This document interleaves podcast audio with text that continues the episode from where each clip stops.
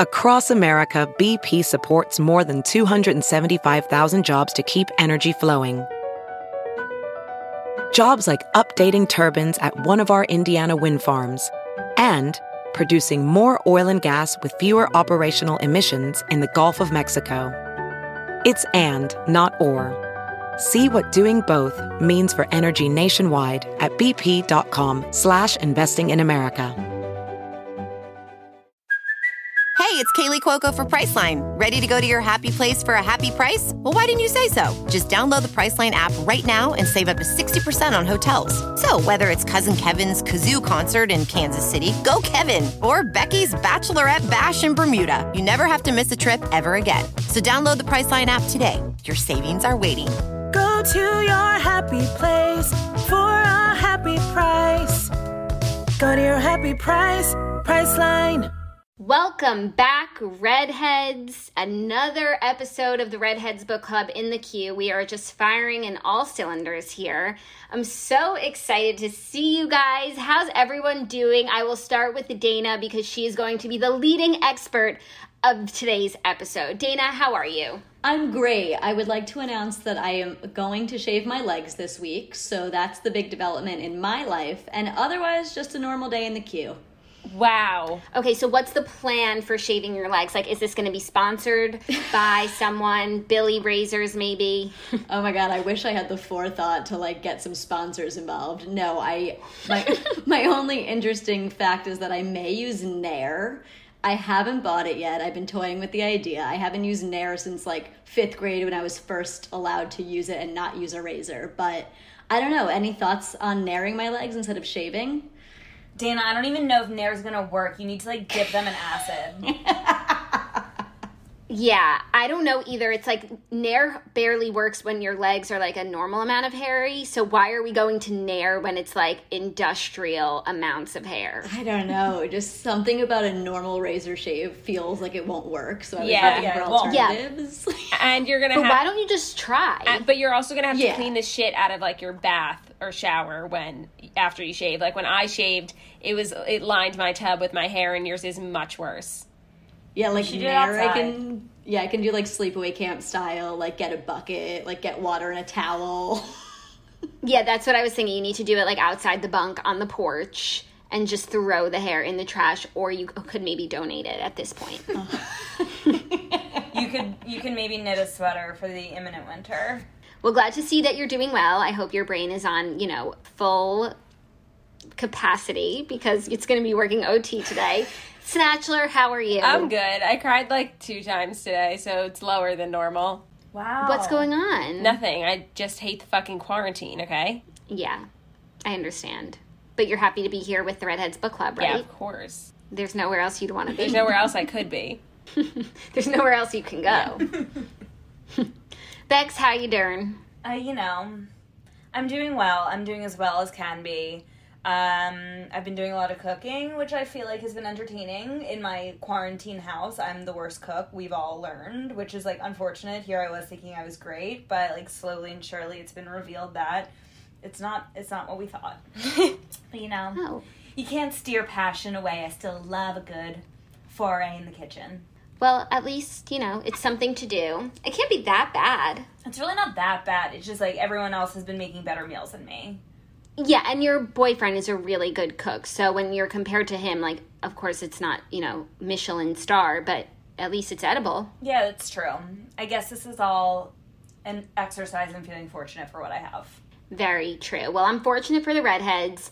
This book, The Glass Hotel by Emily St. James Mandel, um, I think it's our most polarizing book yet because before I got into it, before I started it, I was seeing some comments and some notes in our Facebook group about how this book was so confusing and people couldn't figure it out or keep up with it. So I was obviously so nervous. Um, so I started it a little bit earlier than usual. I started it on a Sunday and I got through it in one day and I really enjoyed it. I understood obviously where people were coming from with their confusion, but I personally enjoyed it. So I kind of just want to go around and hear from all of you what your first impressions were from the book and ultimately where you landed. Dana, once again, we will start with you. I loved it. I thought it was a literary masterpiece. It was exactly what I needed after the past two rom coms. Not that I didn't love them, Snitch, but it just like brought me back into my comfort zone. I love the way it was written. I loved like the network of coincidences. I love the acute observation of the human development. I just loved everything. And like, I agree, it was confusing, but it forced you to think. Like, you had to pay attention, which I haven't had in a while. And yes, some might find that annoying because who wants to use their brain more than they need to? But it was also refreshing to just like put sequences together. It was like, I would describe it akin to doing a jigsaw puzzle. It's like you read a story and then six chapters later you connect the dots with that original story with something that comes up and i had fun with that Yeah, I would agree with that, Bex. You know, it's so funny. It's like I also made it akin to something, like this whole experience of reading this book. I likened it more so to fine art because I feel like I appreciated it and it was the closest thing. Like, I'm not necessarily someone who understands like the reasons why Monet's water lilies is like revered across artists and scholars and painters, etc. But and like I don't really like understand the intricacies like the, from their perspective as artists, etc. But I can definitely appreciate the beauty and the complexity of it. And I feel like that was the same with this here novel. Like I felt like there was deep meaning, and although I wasn't always following along with like every single detail of that meaning, I really liked that this book took it a layer deeper than where we've been. Yes, that's the level that I'm on as well. I enjoyed it. Like, similar to art, if I walk past it, like very beautiful, I can appreciate it. I can't tell you why it's so beautiful or what makes it so special, but I appreciate the specialness and I concur with that assessment. Now, I'm going to throw it to the snitch who's been making faces like she thinks we're crazy. The snitch, what do you have to say? Is everyone okay? Like, did we all read the same book? It was bad. Like, it was a bad book. You, you thought it was a literary masterpiece? There's 1,000 run on sentences. Like, this book was just not it, guys. Like, it made no sense. I still can't tell you who half the characters are. I can't tell you what's real and what's not. And I understand that you have to suspend reality sometimes, but like I wasn't even sure if I was supposed to be suspending reality. Like the whole book just was truly torture to get through. Damn. Tell us how you really She feel. said what she said. I said what I said. And I'm saying it for the people She who will be it. listening and be like, are these people for real thinking that this book is a masterpiece? No, we so appreciate your perspective, and I know that some people feel that way, so I think we're going to have a very lively conversation about the book. Now, I skipped ahead a little bit because usually I summarize the book that we've read for anyone who forgot it, didn't read it, or didn't understand it like a lot of people. Um, this book is a little harder to summarize because it's not your average boy meets girl Because story. it makes no And it's- sense. it's not chronological it's very jumpy i think that a lot of people would differ in terms of who they think the main character is. The main like it's funny the character i read this in some review that i read because i was just trying to understand people's thoughts on the book. The story the i'm sorry the characters wrap around the story whereas usually it's the other way around. Like but the the thread of the story is the main character you know not vincent necessarily or alkaitis anyways it's a bunch of different people who are in each other's lives in and out of each other's lives we have the siblings vincent and paul. They are half siblings a lot of family resentment there which we'll get to. They both work at the glass hotel the name of the book. By the way this hotel sounds like the place to be. I would give anything to be there right now. It sounds like a farm chemin dream to be outside of time and space just like perched up at jonathan alkaitis's hotel right now um, they're both working at the hotel owned by Jonathan Alkaitis, who we find out I felt too early that he is eventually a Ponzi schemer and he's going to die in jail. We'll get there. Anyway, at the hotel one night, there is a graffiti written on the glass of the wall that says something very disturbing. It says, Why don't you swallow broken glass? And it's kind of a mystery as to who wrote it. And this sort of sets off a chain of events we find out afterwards, where Vincent makes a big change in her life. She winds up dating and fake marrying, but just being a partner to Jonathan Alkaitis. And she, you know, starts to live in, quote, the world of money. Paul loses his job and Leon is another guest at the hotel who sees it. He's wrapped up in the story. I thought his journey was really interesting as well. Um, then we roll on to 2008. There's the big financial crisis. Jonathan Alkaitis' Ponzi scheme comes to light. Um, and we see how this affects all the different characters in the book. Vincent takes a job as a cook on a ship, which he works there for, I guess, about 16 years, something like that. Leon and his wife ditch, the, like, they run out of money because he was a victim of the Ponzi scheme. And I mean, there's all these different, it's impossible to summarize this book in one breath. Like, there are all these different paths, and like, it's really a quilt of just woven stories of people whose lives overlapped with one another at certain points. Well said. That was great. Really? Yeah. Thank you. And you know, at first I was like, why is it called the Glass Hotel? But that hotel is the one place where every person has been. You know, it's the one thing that really everyone is attached to the hotel at some point. Yeah, that's So- true. That's what that's what I got from it. So it was it was a very int- I feel like this story could have been told chronologically, you know, 2003, 2005, 2008, 2018. But the way that it was told, going back and forth, yes, it was confusing. Literally, different paragraphs were from different people's point of views, um, and different days and different years. But once, sometimes when I don't understand something, I just keep reading because I know eventually I'll understand what it is. Like when they introduced us to that Olivia character, the old woman, the artist, I was like, "Excuse me." I was just, I was, Yeah.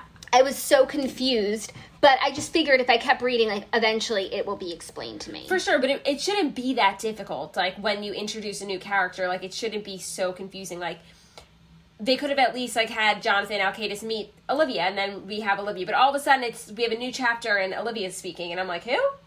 Yeah, I, that seems to be a literary choice, and I'm going to defer to Dana to explain um, what might have been going on. I think that's the whole point of the book snitch. Like the past books that we've been reading, or just books in general that people tend to gravitate to, are very clean cut in its structure. Like beginning, thesis, three avenues of approach, climax, resolution, and it gets wrapped up in a nice bow. And obviously, those sort of books are appealing because you can follow them easily and they have an actual story. But this writing structure wasn't meant, I think, to be confusing or turn off the reader. It was meant to do the opposite, where you had to just view the story in different ways. Like, I loved what you worded in the beginning, Jackie, how the story wrap the the characters wrapped around the story instead of the story around the characters. Like you were forced to fluctuate between time zones between characters and that had the effect of kind of multiple different lives and multiple different stories in one book. And like i felt like i was reading 10 different books in one sitting. So it just achieves a different effect. But you liked that? Like you liked reading 10, 10 different books in one sitting? Yeah, because it was complex. Like you didn't have your run of the mill. This happened. She works at a hotel. Then she marries. Then he goes to jail. Then it's over. Like you were forced to incorporate everybody else's story and what was going on in their lives at the same time and at different times and it just added a different layer it was more like the beauty of the experience of reading as opposed to the beauty of the story itself I get that, and I understand it was like supposed to be a whole story about how all these different worlds and people connected, but I think that it could have been been done in a much better way. I think we're really used to a pretty binary, straightforward way of reading books and and taking on a novel and going paragraph by paragraph, chapter by chapter, and it just following kind of a literary course until we reach our finale. And I like to Dana's point, having all of these layers and like making it a sandwich of a book that we like go through all these layers at the same time simultaneously until we reach an end, which like isn't all that satisfying. It's definitely just like challenging to our norm, and therefore we're not gonna have the same satisfaction at the end of being like, okay, like beginning, middle, end, we're good. So I just feel like it was different all around, but it doesn't necessarily mean that it was bad. It was just a shift. A shift. This whole Can you work with that snitch? bye What? week was a shift.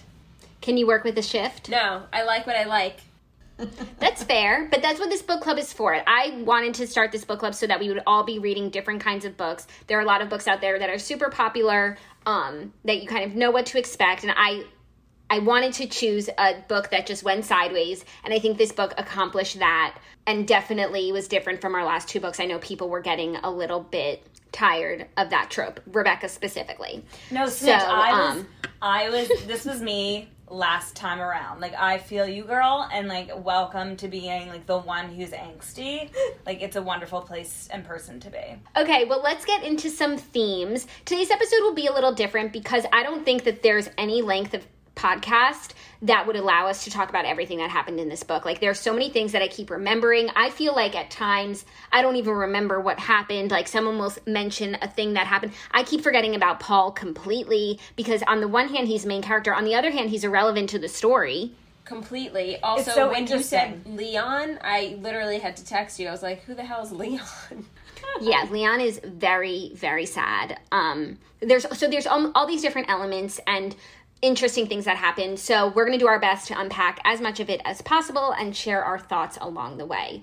So let's get into some of the main themes. I think a big theme in this book, considering it is centered around a Ponzi scheme, which in the acknowledgments the author notes that the Ponzi scheme was um, modeled off of Bernie Madoff's 2008 Ponzi scheme. So a big theme is greed versus guilt. Now, greed is a a theme here because Jonathan Alkaitis is greedy, um, and his guilt eventually. It's funny because he doesn't seem guilty in the way that we're introduced to him through Vincent. He seems like a man who's very, very sure of himself and like not in the middle of a major Ponzi scheme. And he's so charismatic, and I guess that's what allowed him to get to this place in his life. Um, but what I found so interesting is that eventually, when he goes to jail, like guilt puts you in a prison of its own. You like know, Enrico. yes, yes, like Enrico. So Dana, what'd you think about greed versus guilt in the novel? I thought greed was interesting. Well, one, it seemed like greed was primarily focused on money, and I know that's the main component of greed, but sometimes you see greed with like love or relationships or jealousy, but here it was the Ponzi scheme, very centered around making money. Uh, Paul's greed, he stole Vincent, his sister's videos, and used it for his own monetary scheme and getting ahead in life. So that just like made me think about money a lot more. And as you mentioned jackie the kingdom of money was described as its own separate place in the novel where you lived if you were rich. And those concepts the author played with a lot. One of which and this was actually highlighted in the book i usually hate the highlighted passages because i think they're corny but this one stood out to me. Um, it was a passage where vincent's friend is describing how she doesn't even see the help anymore in her house like she they're invisible to her and she's living in the kingdom of money. And Vincent has a saying where the only difference between being rich and poor isn't the money itself, but it's actually the awareness that you don't need to think about money anymore. So that stood out to me. It's not just like, oh, I can afford this. It's, oh, I don't need to think about whether I can afford it or not. So I think greed was like heavily intertwined with money. And then to counter it, the guilt that people felt from their greed was interesting, mostly in the fact that it kind of verged on the supernatural. That guilt to me manifest in ghosts. like Jonathan's guilt in jail was he saw. I mean, you could argue they were actually ghosts, etc. But they also could just Yeah. be a vehicle for his guilt. He was seeing them. Um, Paul, when he was in the nightclub, he kept seeing Charlie Wu, who he killed. That was a ghost, kind of the first example of guilt manifesting that way. So I thought the interplay between those two were like very interesting. I would agree with that. And one thing in particular, because I like definitely grasped onto the notion of Paul stealing Vincent's videos and like being greedy and taking them and kind of swiveling them into his art form and getting famous over it. But I felt like he was so bogged down with the fear slash guilt of her confronting him that it almost like took over him, like the anxiety and the guilt of the fact that he had done this to his half sister. It like took over, and therefore, like I feel like he couldn't even enjoy or embrace the act of becoming a famous artist because he was so overcome by potentially being confronted by Vincent and being called out, and he like replayed it in his head endlessly. Yeah, um, that passage really stuck out to me too when he was like, by not having this conversation with her that he's been dreading, he's fated to have it for the rest of his life. I feel like I'm in that position all the time where I have these conversations in my head with people where I'm like, I know exactly what I'm going to say, and I, put, I do it over and over and over again. And every once in a while, I wind up having that conversation, but for the most part, I just have it in my head for the rest of my life. Yeah, that ties into like Um, a big theme in the book that we'll we'll talk about, but the counter life and obsessing obsessing and fixating. I feel like every character was just constantly engaging in these fake lives where they were leading out different things. And, like, on one hand, maybe it was another coping mechanism. Like, I'm stealing money from all these people, but like, let me imagine if I did call the FBI right now. Like, Enrico had that thought when he was in the office. I mean, Jonathan in jail is obsessing over counter lives that don't exist. It was, and Vincent is like at one point talking about how she obsesses over what would happen if, if, if. And I feel like we've approached that in a lot of the books we read, like, especially in five years, just constantly rewriting the past, reimagining the future. I think that's just an interesting trope throughout literature and life, just obsessing over what could be the butterfly effect.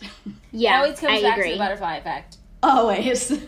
I highlighted certain passages and I was like, Dana's gonna eat this up. this is so butterfly effect. it was so butterfly effect, and just like one action changes the course of your life. And Jackie, like I was equally confused why Paul was such a fringe character, but yet opened the book, but then appeared sparingly. And I feel like it's because when he did appear, it was an indicator to the reader that like something important is happening. Like even though it was infrequent, he appeared in the beginning when he killed Charlie Wu, but then he went to visit Vincent and Melissa and they had New Year's Eve and that was when he first saw a ghost. So like, okay, now we're aware ghosts exist. Then we next see him when he visits Vincent when her mom dies and he's supposed to be like watching over her. That's when she first does the graffiti on the school. Second noteworthy event graffiti, which then plays into the third time we see him when we he does the graffiti. It's just like he was a fringe character, but every time he appeared some big theme happened in the book. Yeah, I would agree with that. I felt like he was also sort of a mirror for Vincent. Mm-hmm. Like, sort of, you know, this is how bad things could be. You know? Yeah, he was- Yeah. Like, he was just like a constant reminder. And maybe it was because she was beautiful, she was able to just coast through life pretty much and he wasn't. Like i think of him as like this creepy weird dude. Because ultimately they had the same father and they had the same opportunities you would have thought.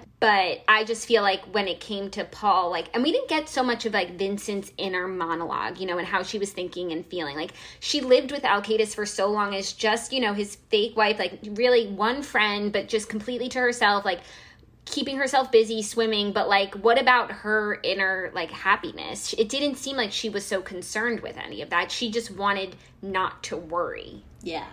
It was most interesting when like we viewed her through the eyes of others when they were like, She's beautiful, she can adapt, she's a chameleon, like and you get snippets of her dialogue with his investor friends and you're like, Oh, she's crushing it, but I don't even get this when she's talking to me. Right. 100% Yeah. Like I don't see that person that they're seeing because like her inner mo- like monologue has nothing to do with like the way she's acting. Yeah. I totally agree, but I think that's a like a great point of how you view yourself versus how the world sees you, and you're always like you don't see like how fabulous you are. Oh my god! Um, Uh, Not to get off and you're your own harshest but I'm critic. in the middle of reading this other book, and it's the whole point of this main character doesn't know how fabulous she is, and it's freaking infuriating. Wow, you're what book are you snitch? reading? Um, another Renee Renee Carlino book. Um, on my second one of the week. So I feel like Vincent was inherently just like predisposed to feel lesser than because her father, like the way that she came about was like through an indiscretion of like her father leaving Paul's mother to have Vincent. And like I feel like there was just like she always knew that there was this lingering animosity in the household about it.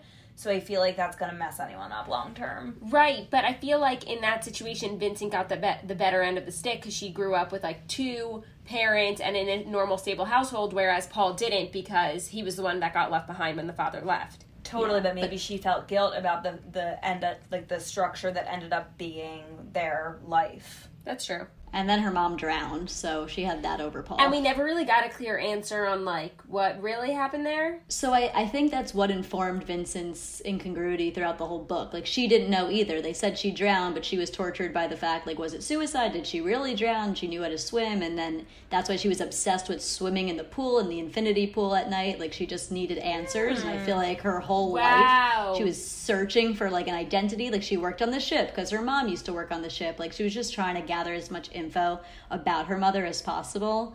So it was interesting that the very, very last scene when she dies, she sees her mom and is told that she actually did drown and would have never just left her on her own. So she like finally See- got that peace.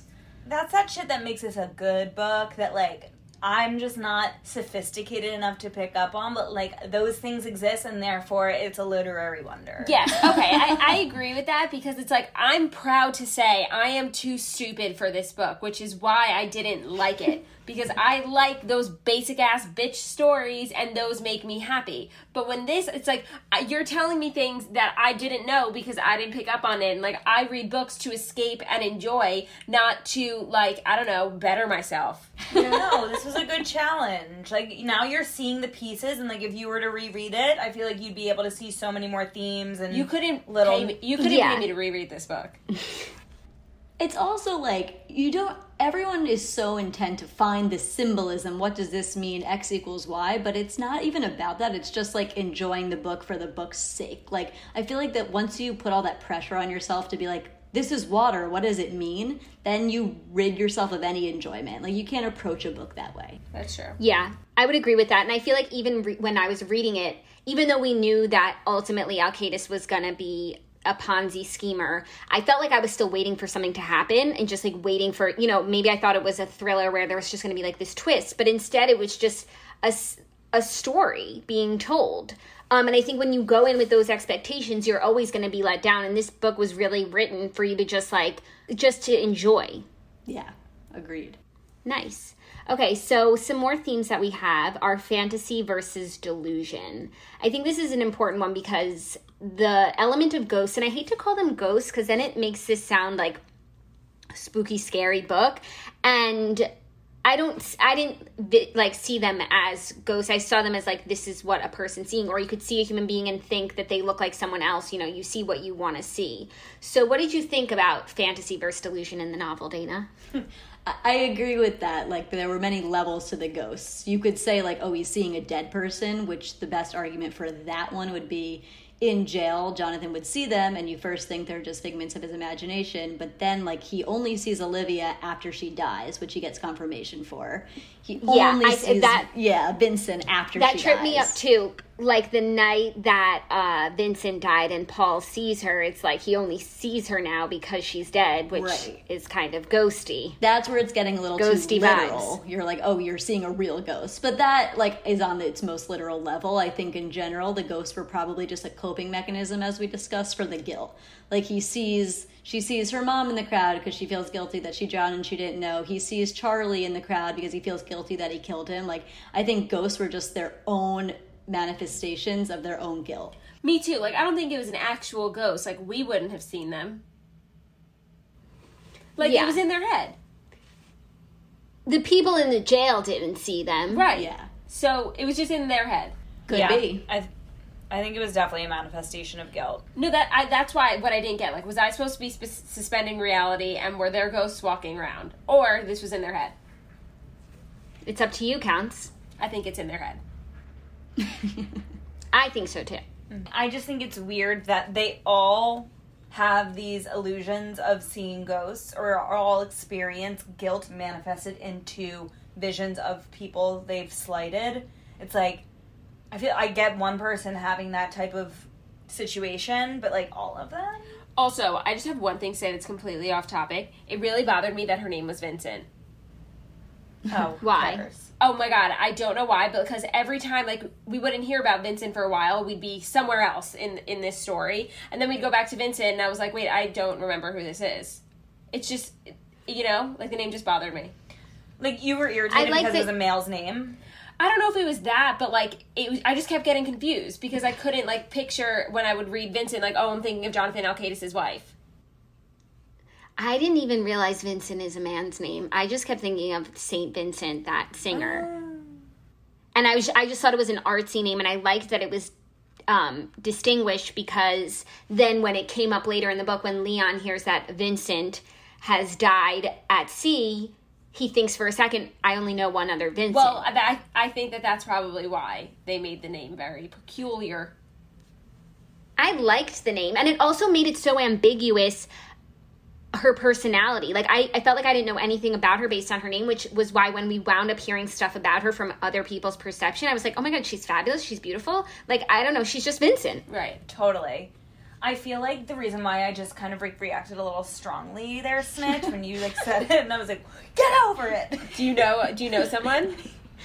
No, I don't know someone, but like in gathering intel about this book before I read it, I saw so much feedback about her name, and that's why people didn't like it. I was like, we have to go beyond that. Like, that is such a nitpicky thing to wrap your mind around and like get angsty about. Like, we are we are adults here. Like, we have to be okay with different types of names, and that they're not going to be the norm. But like, oh, I mean, okay. it, that's not the reason I didn't like the book. It was just an anecdote.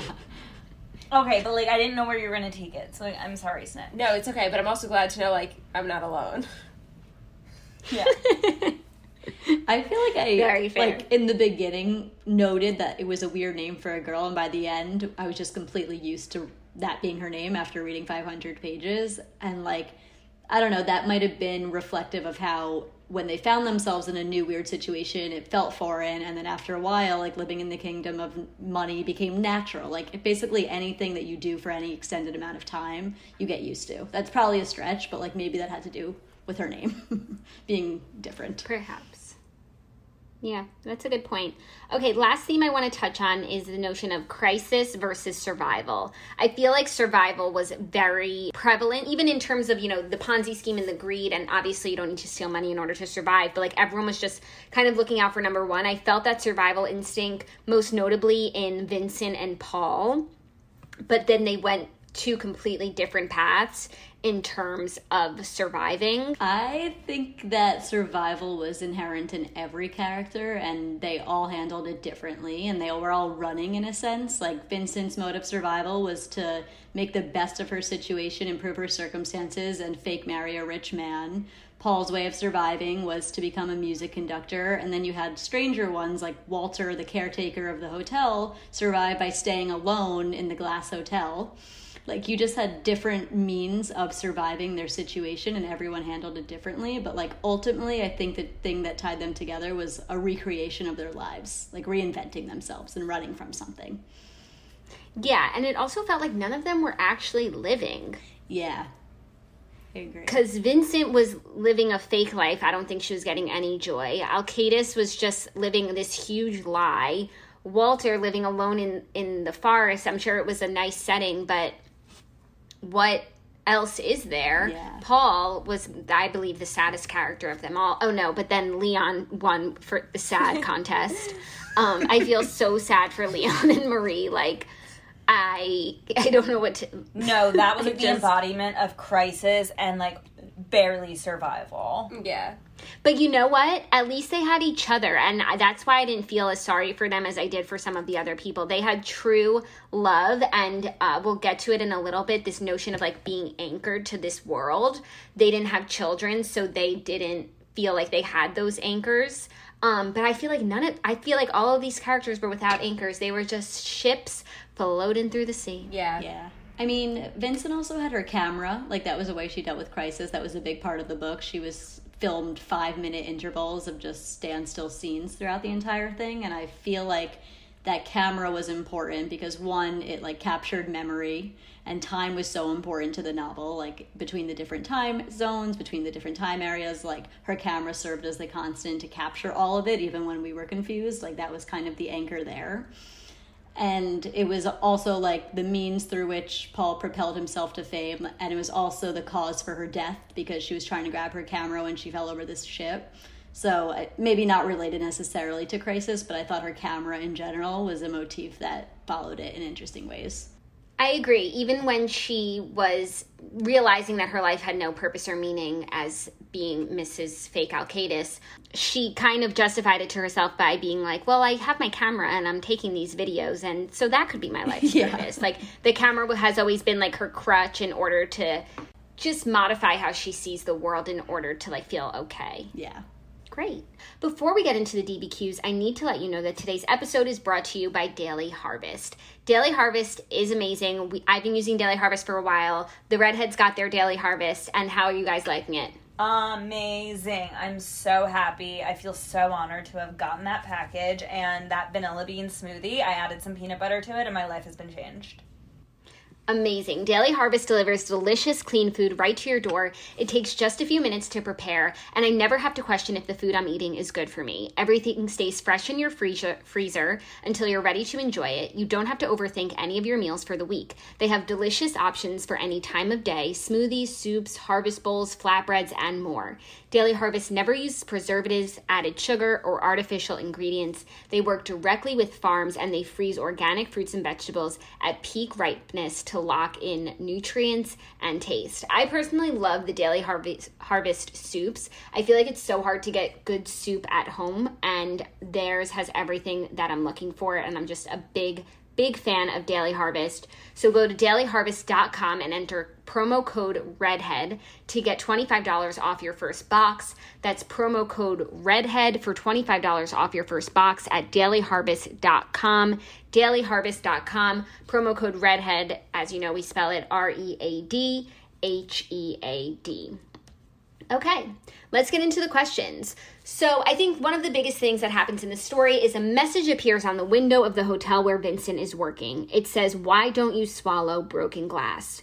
What are your thoughts on this message written on the window? The characters were so taken aback by it when it happened. Were you as taken aback? What did you think when you first read it? Bex? I literally just didn't understand why everyone made such a big deal out of it. Same. I was like, we're fine. Everyone's okay. No one got hurt. Like, you had a moment of vandalism. We can move past it. And then to see that, like, Vincent's life was forever changed by it. And, like, all of these deep next steps, I was like, we have to move forward here, people. I mean, I, and then I understood that, like, there was sentiment associated with Alkaitis's wife dropping the broken glass and Ella's glass. Like that was like so such a moment of realization. but like I still don't understand why Vincent was so triggered by it. So like Dana, looking at you, Mrs. I have an English degree. Well, I think that Vincent was triggered by it because she did it first. She did it in high school. Oh no, this is. I want to take a shot at it, and then we'll let Dana give us the answer. Jax, I don't at have you. the Okay. answer. I think Vincent was so triggered by it because she knew Paul did it. And up until that point, Vincent and Paul kind of maybe thought that Vince's, Vincent's mother um, died by suicide, that she went out into the water and that she killed herself that way. So if Paul knew that Vincent's mother had committed suicide and he wrote that message maybe to her, she's like, "What the fuck are you writing? Why would you write that to me when like she is has, you know, some personal association to that message?" I love that. That's so good. I never thought about it from the viewpoint of Vincent looking at it, knowing Paul did it, and be like, "What are you trying to tell me?"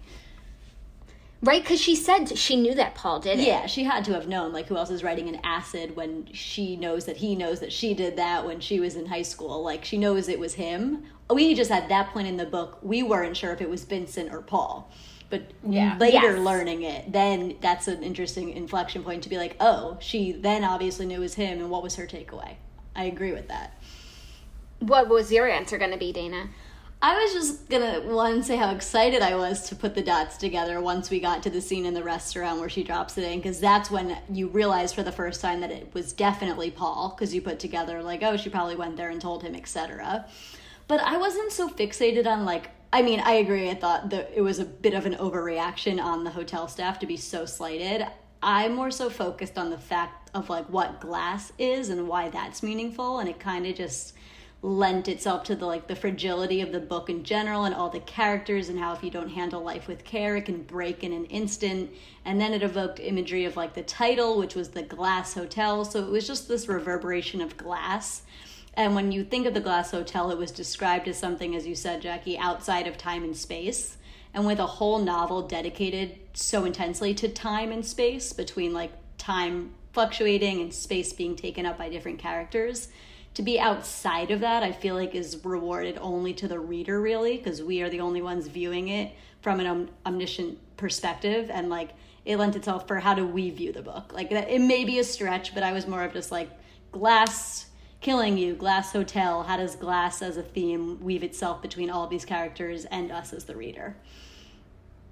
I feel like another glass association is like the transparency of it, like you can see Yeah. through it, and I feel like it has like to do with like it being solid, it being fluid, and I feel like there was like a tie into things not being as solid as they seem, which like I feel like was a theme throughout the entire book. Like, oh, you don't actually have a thriving business, like this is a Ponzi scheme. Like I guess it's not as solid as we think, and Yeah. I mean we see it pop throughout.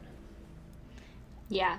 And glass is just like a good image. Like as you said, right, glass evokes like transparency. Like you can see through something, and I feel like Vincent had that gift of seeing through people. Like when she describes herself on the yacht with Olivia and Jonathan in their final days, she notes how Olivia is trying too hard, and that's not something that like everyone can pick up on. That's like a perceptiveness that you can see through someone only if you have the gift of it, which Vincent did. That really stuck with me. I highlighted that. I was like, I just never want to be that woman that's like obviously trying too hard. I know. It's I like like with am me, that too. woman. It sucks. No, I don't you're think you are at all. Not at all. And also because Olivia, like when we were first introduced to her and she's explaining how she was when she was younger and she was just so above people and she was just rude. And so to hear someone like judge her afterwards, it it just felt kind of nice. Yeah, I agreed. And it was such a line you could miss. It's like was such a quick thing, but it's interesting that it stood out to all of us as like, ooh, cringe. Like she is trying too hard and it's being noticed. And even though this is one line in a book of many lines, it stuck with us. Yeah, definitely. Like Olivia just like wanted to be or thought she was everything of the sort. And it just turns out that like she wasn't. I interpret it as like there was a life that like she was so close to having. She like almost crossed the threshold into becoming a successful artist and like missed the boat and then afterwards was just like picking up straws but like ha- like does have this interaction with a, a so- social circle that's so flashy that she's like okay like i need to like make it look like i can fit in and like here's what i think it looks like to do that even though like we all see that it, she just like went a, a few steps too far Yeah. yeah. And I feel like Olivia was, if anything, like her purpose was to be a vessel into Jonathan's memory of his brother. Like we didn't really hear about his brother that much as outside of Olivia because she drew the picture for him. And that was one of the lines that stuck with me the most out of everything in the book when he's in jail and he's being told by his cellmate that if you access a memory too frequently, you're actually changing the content of the memory. And that to Yeah. me was like the most poignant part of the entire book because it's just an interesting concept. So, like, accessing his real memories were now becoming tainted, coupled with his counter life memories that weren't real. It's just memory as a theme was very prevalent. Yeah. that true, by the I way? agree that that shook me. I don't know because sometimes I do think it's true. The more like you think about something, then you start like adding sort of little embellishments. But I think when you remember a memory for the first time, it feels so far away and like you don't know anything about it. And I feel like the more you think about it, and that's actually a sad thing to think about. Like think about people who have passed away. Like so, the more you think about them, like the more you're uh, sort of tarnishing their actual memory of who they were and adding your own shit to it. Yeah. Very sad. Okay, next question. Vincent's brother Paul, we must discuss Paul, was in and out of her life. What do you think he brought to the table, Dana? I mean, I mentioned earlier how I thought he came at important moments to highlight things that then ended up being important in the book.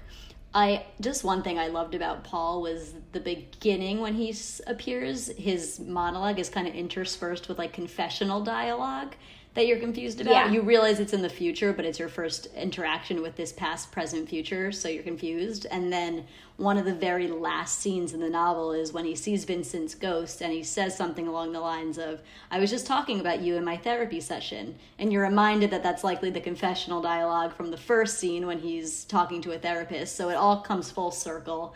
And I just feel like he was a foil to promote such imagery, but it also like tied into this circular structure of the book where it at the beginning of the book is the ending um, and you just get taken through an entire life of experiences that starts in the same place that it ends and paul is a big part of that Yeah. Okay, this next question is probably one of the biggest questions we'll ask. One of the themes of the book produced by Oscar, he says, it's possible to both know and not know something. This is carried through not just the Ponzi scheme, but in other aspects of the novel as well. Do you think this is possible to know and not know? I think it's like you know, yet you're in denial, so you don't actually know. It's like you don't want to give in to the thought of what it could be, but like you know, but like you don't actually know. Yeah, I think that this is a real thing. Like, you know, like if someone were to say it to you, it wouldn't be a complete shock, but you don't have the details. Therefore, you can convince yourself that if you needed to prove that it wasn't true, you could. It's like having you're just like trying not to be culpable. yeah, it's like having plausible deniability because you don't actually Mm-hmm. know, but you know.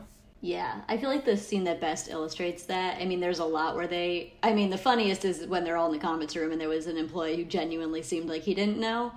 But when Vincent was out to dinner with Lenny Xavier, the like LA investor, music producer, who was the biggest one and who knew about the Ponzi scheme, he started alluding to it a little bit to Vincent in the conversation, talking about the investment strategy and how he agrees with it. And she perks up because she notices a shift in Jonathan's attitude because he starts interjecting and telling him not to bore the ladies with investment talk and she picks up on that energy. So like that example right there is one where she kind of knows but she also doesn't know. Like she doesn't push on it.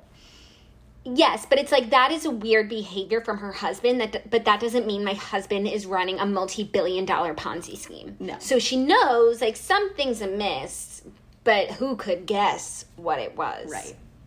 Ignorance Yeah. is bliss. Ignorance Truly. is bliss. Truly. Okay, now I want to get to the readhead questions because we got so many good ones, and this podcast is for you guys, and so I want to make sure we're touching on things that are important to you.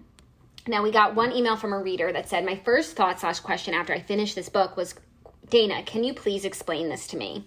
So, Dana, can you please explain this book to this reader? I feel like you've done a good job of explaining why it was written in certain ways, but ultimately, and I don't want to skip ahead to the moral of the story, but just like, what can you explain this book to someone who maybe even started it and didn't finish it? I think, I mean, I don't want to say it's not a good question, it's a great question, but inherent in the question is the flaw of looking for meaning and trying to find a moral and trying to put together pieces of a book that, like, as I mentioned earlier, you just have to enjoy for the experience of reading. Like, it's not as if A, B, C happened, so we got D as a result. It's like, no, you know what happened. You read the story. Like, yes, there are subplots that you can characteristically define as during this time period from 1999 to 2000, she was in the kingdom of money, and before that, she worked in a hotel. Like, yeah, you can, it's still a linear story in some ways.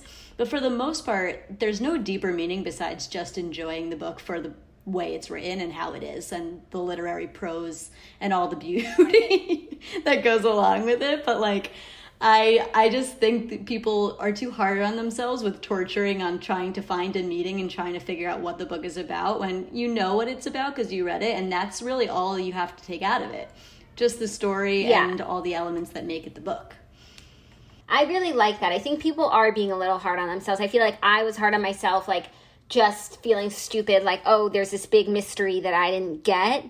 But I read the book and I enjoyed it, therefore, I, I accomplished the mission of the authors. Yeah, I read the book and I didn't enjoy it, yet I accomplished the mission of the author. yeah I read Yeah. the book There- and I enjoyed it, and I accomplished the mission of the readheads, which is to get together and talk about this damn book. Okay. Next question, a little bit more specific. On page 156, Vincent is overwhelmed by this feeling she gets before going on the subway. Quote, She was overcome by the certainty that if she went into the subway, she would die. She knew it as clearly as she knew her own name. That's interesting, focusing on the name, though.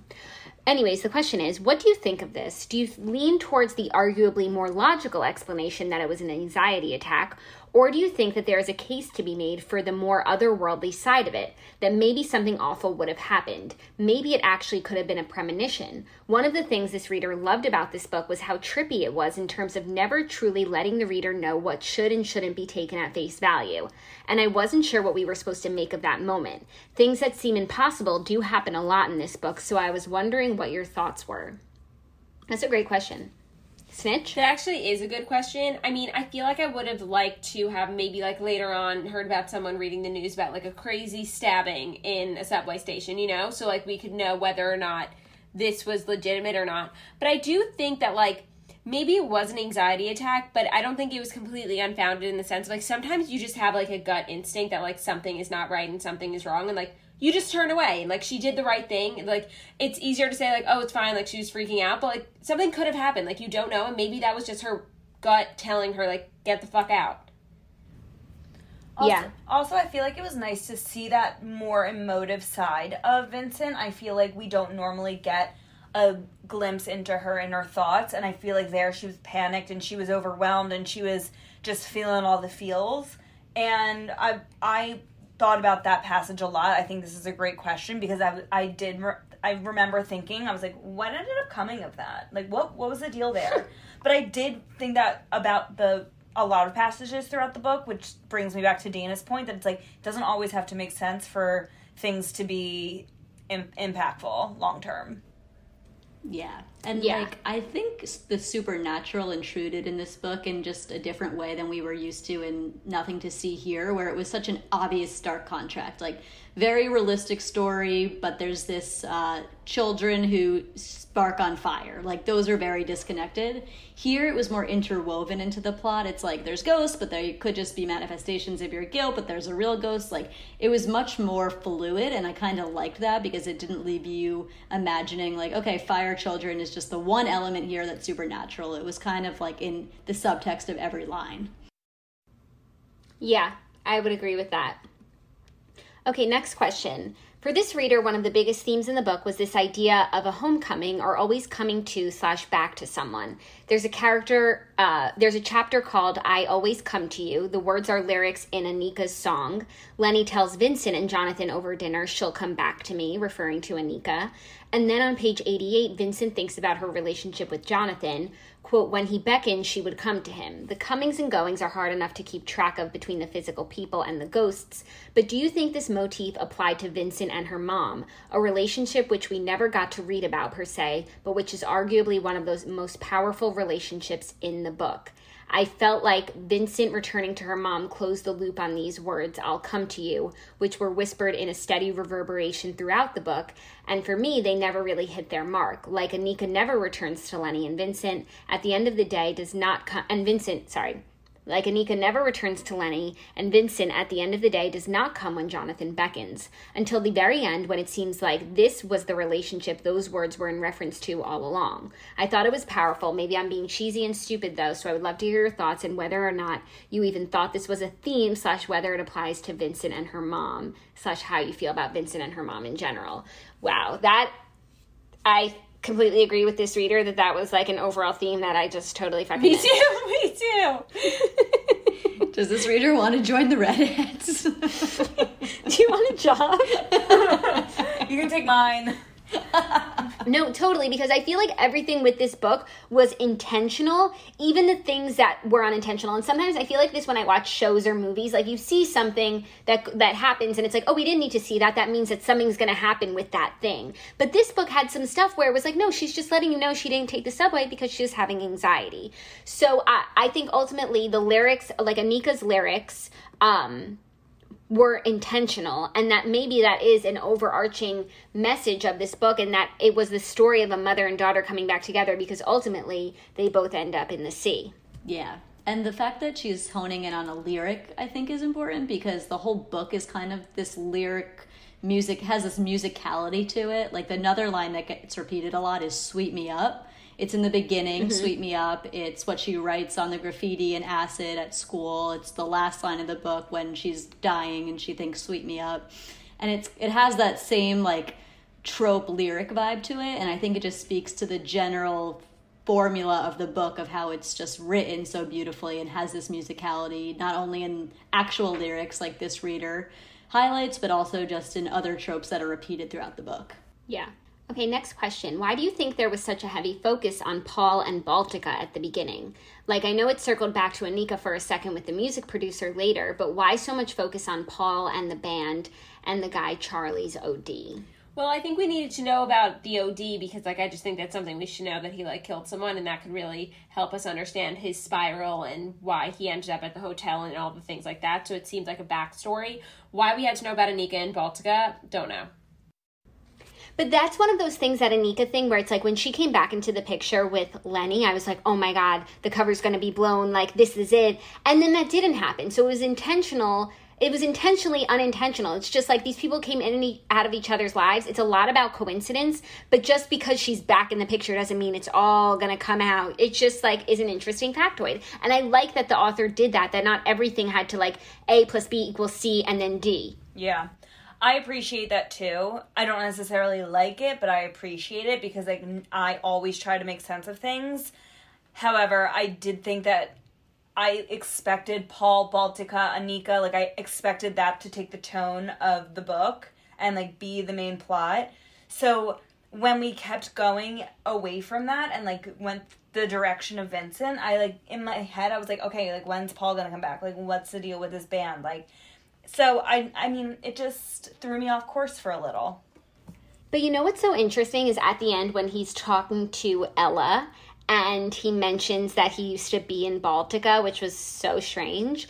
It just goes to show how much that one event, like that was just one night of his life that he heard them perform, like how much it affected the rest of his life. I mean because he killed someone. Something to think about with the whole thing with when you think about something too much, you change the memory.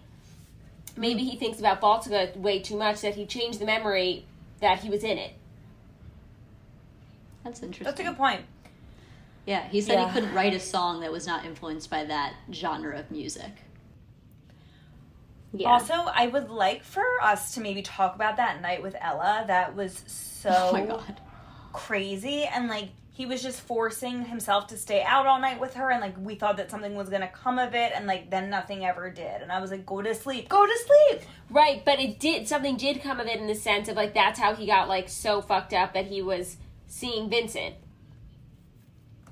yeah yes Yeah, I I feel like we were just getting pop quizzes throughout the whole book. Like, now I am reintroducing Anika during this dinner conversation. Do you guys remember her? Like, it was just like a test of our readership.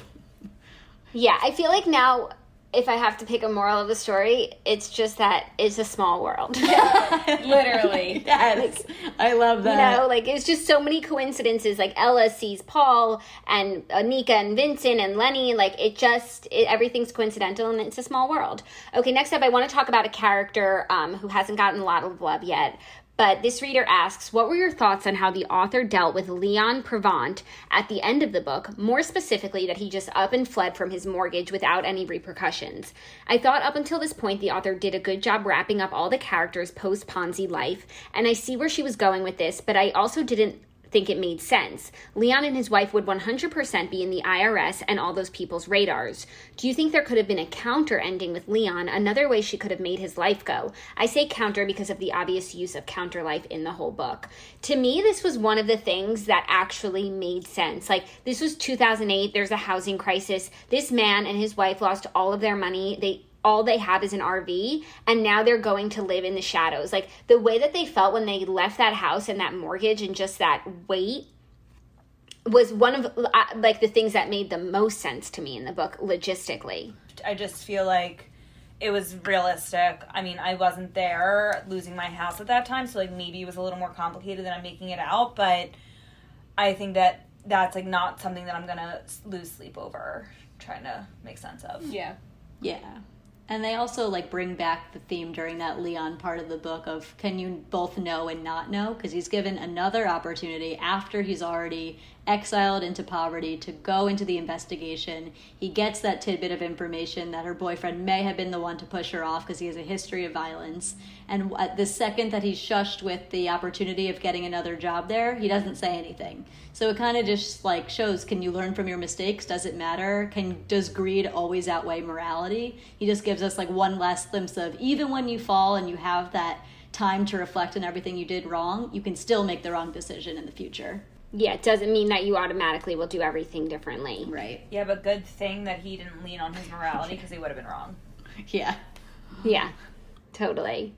Next question. This book was a little frustrating to me. Why do you think the author decided to give away most of the ending, or I guess gave away key events of the story throughout the book? For example, when they said Jonathan died in prison, and in the story he hadn't even gone to prison and we had no idea why. It felt like I knew what was going to happen before it happened, and that was very frustrating. I like books that the ending is like, whoa, didn't see that coming. What do the readheads think? I agree with that. Like, I know that this isn't supposed to be your quintessential book, like, blah, blah, blah. You guys have said it a hundred times, whatever. Um, but Damn, Satchler. like it ruined the it spoils the ending and it's like that would have been a good ending or just like moment in the book that we hadn't had expected and we would have been shocked so then like knowing that he was going to jail and you were just it was like an impending weight for all of this to go down so it's like why am i even bothering to read all of this when i know it's no longer relevant That's so funny. I didn't even pick up on the fact that Jonathan was in jail at the beginning of the book, or I didn't get a sense that he was in the process of being bringing down like a Ponzi scheme. I just until it was announced to me, like they literally said he they dies said in it once because Le- Yeah, no, because know, I just, Leon like- said he was talking to Jonathan and that he seemed like this wonderful guy. He, never the type of guy that you would think was going to die in jail. oh, you know, I do remember that. That's easy to mm-hmm. miss. So though. then you knew. but I think But I think yeah, I the, thought it was the author could have held.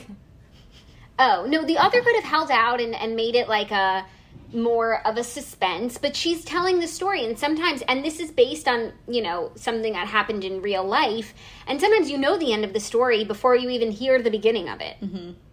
everyone's frustration is rooted in not knowing or this un like the lack of conventionality in the book structure and it's just interesting how it exposes human nature of wanting to know and needing a linear structure and like wanting beginning middle and end. And i think that's why a lot of people didn't like the book because it was just not what they were used to and they wanted answers and they wanted clarity. So i think it just takes a suspension of what you you know to like get into it you know? Yeah.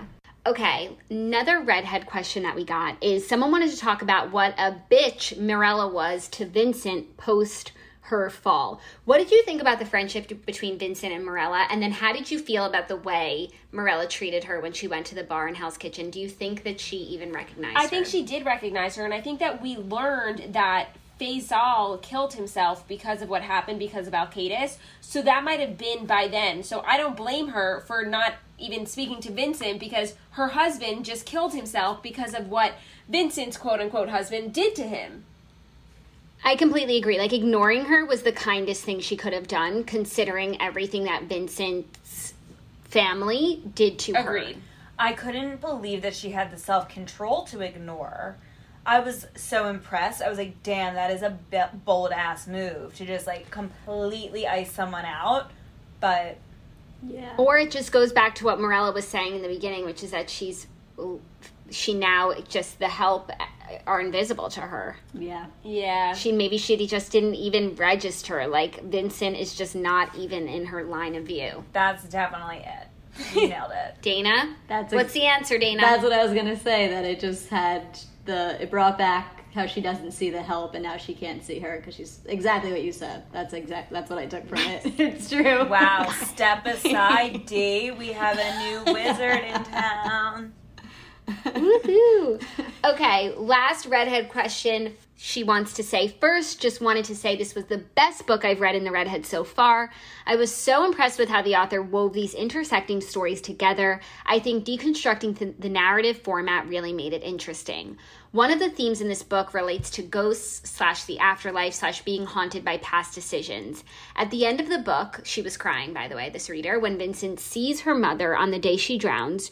Do you guys think her mother actually saw her? Was that the reason she drowned, maybe going out in the water to follow the vision of Vincent? I thought that was a cool and very emotional way to close that storyline, but I could see it being interpreted many ways. What do you think about that, Dana? I love that. I mean, we originally glossed over the mother daughter part of it, and then at, by the end of our analysis, decided it might be the moral of the whole entire book.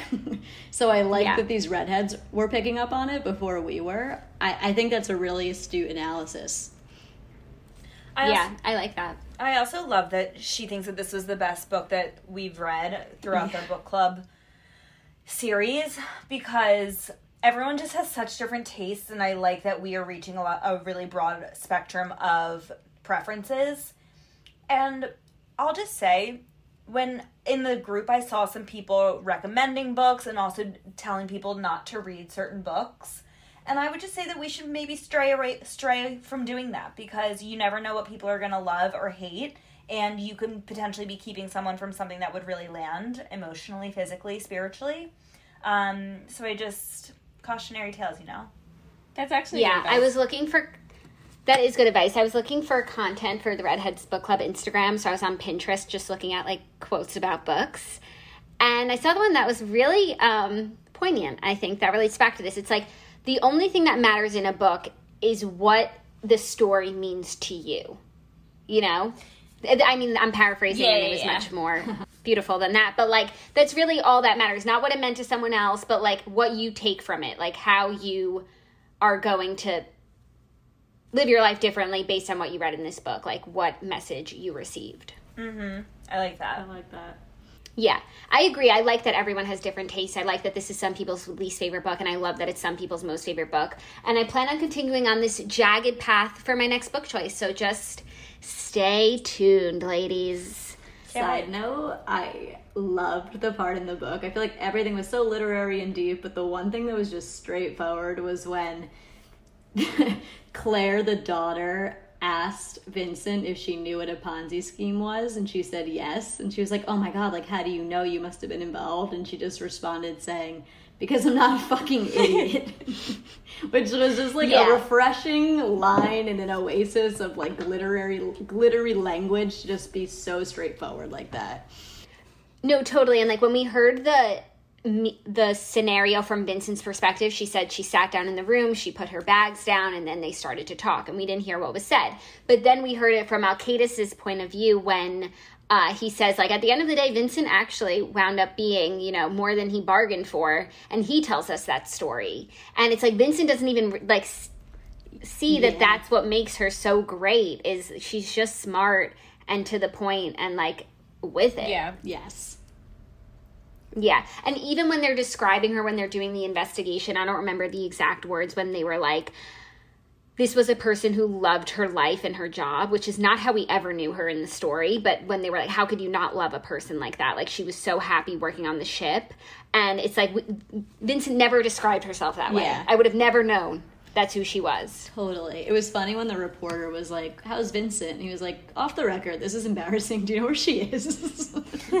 Yeah. No, she's a legit chameleon. Like you, she'll you'll see her when she wants you to. Okay, let's get to the next segment of the book club, the moral of the story. We've sort of speculated along the way what we think the moral is, and obviously it's a lot deeper than just, you know, some fables, fun, like nice little quip. But um, I'm going to stick with mine, which is that it's a small world I'm gonna stick with yours.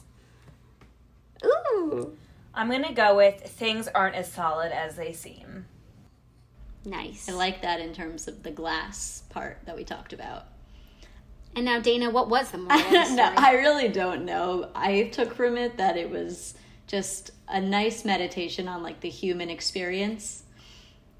It just, I don't know, there was no like moral that stood out to me as we've had obviously in past books like man plans god laughs this was just the human condition and how everyone gets through life yeah, Okay. I actually I would agree with that. Mm, I'm gonna go Okay, let's get into the they seem.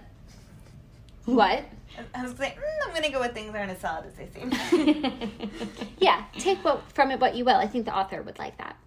Um, let's get into our next segment. So much fun, switching gears, making a little more pop culture y, the Hollywood treatment. Uh, I actually think this book would do very well as a spooky little mini series. And I wouldn't be surprised if one day, like, it's on our screen. So maybe we can make some casting recommendations. I want to hear who all of you guys think should play the four main characters. It's hard to even know who the main characters were, but the mainest character for me was Vincent.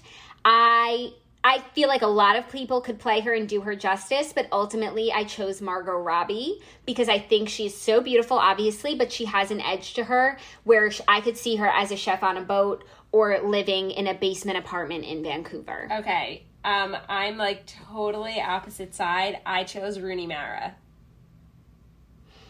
Ooh. Love that snitch. I in my head had Rooney Mara throughout, and I forgot about it when we I was actually answering this question, and I put Natalie Portman, which I I feel like works. It works. works. Dana? I had Julia Garner. Oh, she's a little young, but Yeah. Well, she was what, like 23? Oh, Yeah. she? But then I would assume the same person would play the the ship. True. Yeah, she would have to span like a lot of ages. But no, that's that's a good That's one, a good Dana. Okay, next up for Jonathan Alkaitis, I'll go first. I had Victor Garber. I just love him as an actor, and Jonathan like was very charismatic and prominent. And until you found out he was running a Ponzi scheme, he just like seemed like a very significant man. And I think that Victor Garber is Daddy Warbucks, and that works for me. I had, and this was before I even knew it was based off of him. I had Bernie Madoff. But I think Jonathan was supposed to be kind of handsome. You know, he wasn't. Bernie Madoff was was not. I don't even know what Bernie Madoff looks like. he's not cute, grandfather. Counts. Yeah. Bex. I had Kevin Spacey because he's a criminal and so is Jonathan. Love Okay, it. that's Dana.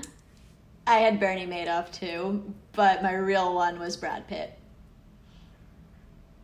You know, it's not that far off because I think you're meant to like fall in love with Al Alkaitis a little bit, just like the whole world did, just forking over their money. Yeah. There you go.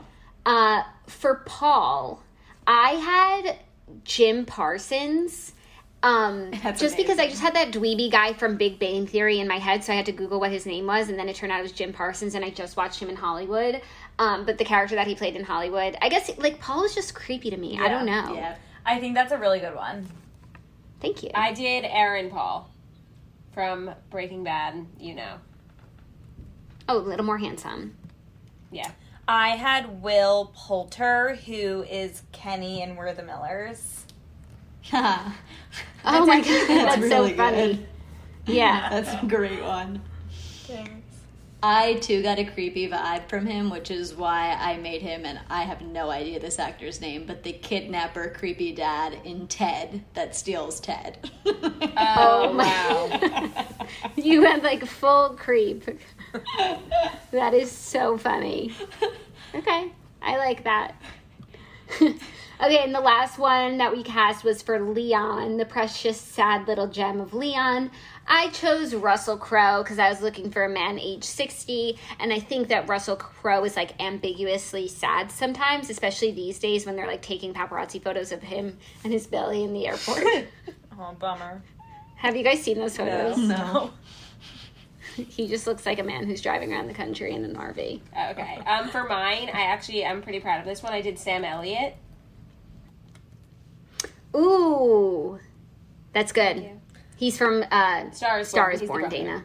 Oh, oh, oh, yes. That makes perfect He's sense. a he's a good significant actor. Yeah. I like that. That's a good one. Um, I had Adam Sandler a la Hidden Gems because that was as sad as it gets in like a overall sense and also like in a um, vocational sense. Understood. I had Tom Hanks because he's one of five actors I know. That's not. That's actually pretty good. Okay, Yeah. that's not the worst choice you can make. Oh, I did not well. great. Okay. Now it is time for the overall Readheads rating of the Glass Hotel. Becky, I went with a 3.5. I really liked it, but I I didn't feel like I understood everything enough for it to warrant a 4 for me. Like a 4 like I really want to be like speaking the language of this book and like it's it's on me that it didn't get a 4. So, Yeah. But I loved it. Jax, I thought it was a great pick. Thanks for um taking us down a different path. I rated this book a four because I recognize that it is a very good book. Um, it's not a five for me because I didn't understand it enough to give it a five. Um, but it was I thoroughly enjoyed my time with it. Even though it was confusing and complex, I was able to read it in a day. I didn't want to put it down.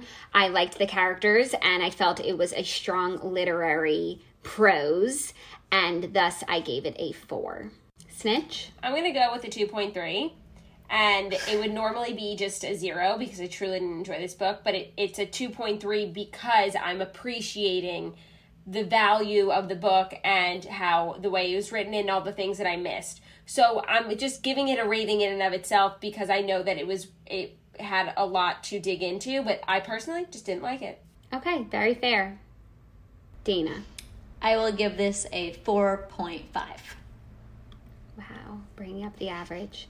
Okay, it is time. The overall Readheads rating for The Glass Hotel by Emily St. John Mandel is 3.575. I feel like that makes sense. I feel like that's how together we would rate this Yes. book, which is how an average works. Um, Dana, we got a question for you because one reader asked they want to know how you rate books. She always sees that you rate things 4.8 or 3.4, very specific, and she's wondering uh, what your rating process is. That's so funny. I like have no means to that science. It's I think me being non-committal and like not wanting to give something too much or too little, so I settle on a random point decimal. Yeah. Okay, that's that's very sweet of you. Okay, wow, we are wrapping up the Glass Hotel. That was a very fun journey. Before we get into other books that we read uh, in these past two weeks, I want to let you know that today's episode is also brought to you by Book of the Month. If you're looking for other books to read in addition to the Readheads books, check out Book of the Month. It is a fun book subscription that offers five new and early release books to choose from each month. Their editorial team chooses the books, vetting them from hundreds each month. Members choose the book they want and can add on up to two additional books if they want. Book of the month is commitment free. You can skip any month you want as many times as you want. It's a great way to branch out into new genres or styles. Many members say they wouldn't have tried something new if it weren't for the featured books. They support up and coming authors, especially debut writers, and highlight new and diverse backgrounds. Your first month's book with Book of the Month is just $9.99 with code book club. So I've gotten book of the month before. I just got one of the books from their new choices called Happy and You Know It by Laura I got it Hankin. too. Um, From Book of the Month. You did? Yeah, Happy and You Know it by Laura Hankin. I'm so excited to read it. It sounds so up my alley. That's what I'll be reading um, for the next two weeks. So I would never have known about it without Book of the Month. I think Book of the Month is a great program if you're always looking for new and diverse suggestions. They pretty much do all the research for you and then they choose five really different books from one another. And I think they have a great recommendation system. So if you want to try Book of the Month, um, use code Book Club to get your first month's book for just $9.99. Okay, with that said, what other books did people read? I'm gonna go first because I did not read anything else. Okay. I read Oh, breaking the mold. They're speechless. I read Yep. one and a half books because I'm halfway through one right now. But I read um, "Swear on This Life" by Renee Carlino, and it was seriously like fantastic. I would give it a 4.5, not a 5, mainly just because it was an easy read. So I feel like some people who have more depth like would hate that I gave it a 5. Um, but it was just so good, like such a sad story, but like in a good way, and I just loved it. And now I'm reading "Wish You Were Here" by Renee Carlino, and by the time Jackie probably puts up this episode, I'll have finished it. But at this very point in time, I'm giving it like a 3.9. Nice. Bex? I finally read Daisy Jones and the Six, which I'm so excited to announce because Jax has been encouraging me ever so slightly, but also aggressively, to read this book, and I'm so glad I did because it was amazing. I just love. I mean, I love classic rock, so like it really like brought me back to my days of like being a total groupie of like all my favorite bands from back then. Um, and I would give it a four. I think I fell victim again to falling um, for the hype. Like I let the hype get the best of me, and so like I was expecting like my life to be forever changed, which like I'm not saying it wasn't, but like I'm not saying it was. So that's where I'm at. Expectations are really like everything. That's why I love reading books completely blindly. Like Dana will give me a suggestion or something. I don't even read the back, I just read the book. And it's such a nice way to read. Dana, what did you read? I read two really, really good books. Um, the first is The Girl with the Louding Voice by Abi Dare. I would give it a 4.8. It was fantastic. It's an incredible story. And the second book I read is American Dirt by Jeanine Cummins. Um, I would give it a 4.6. I really liked it. It was very good. Nice. Okay, you know what? I'm actually really grateful for the Readheads this month because I've been watching a lot of TV and I had to read The Glass Hotel like for the book club. Otherwise, I would not have read a book in a while. And now, after reading that book, I'm like, wait, I want to read another book and another book. And it just got me back into reading, whereas I think I would have fell off for a while if it wasn't for the book club. So I'm just loving the club and I'm so glad you guys are a part of it. And we're just chugging along. So you guys can now get excited for the next book that I have chosen. We will drop our first episode, our next episode, on the first Thursday of June. The book I have chosen is Codename Helene by Ariel Lawhon. It is a historical fiction book, a little World War II action. I read um, some really good reviews about it. Dana had heard good things. And so, other than that, I don't want to know much more about it. And I think it will be great for us to get into a new genre. I know that's Becky's favorite genre. So, like, I'm hoping to appeal to the masses. Totally. I can't wait to read it. I'm so grateful for the readheads because I would have never read The Glass Hotel with as much attention otherwise. And then I feel like if you don't pay full attention, you miss everything. So this club made me really focus in a way I don't know if I otherwise would have. Yeah, because everyone has high expectations for you, Dana. and it's just like Yeah. you don't read the book the same way when it, you don't have to talk about it. Yeah.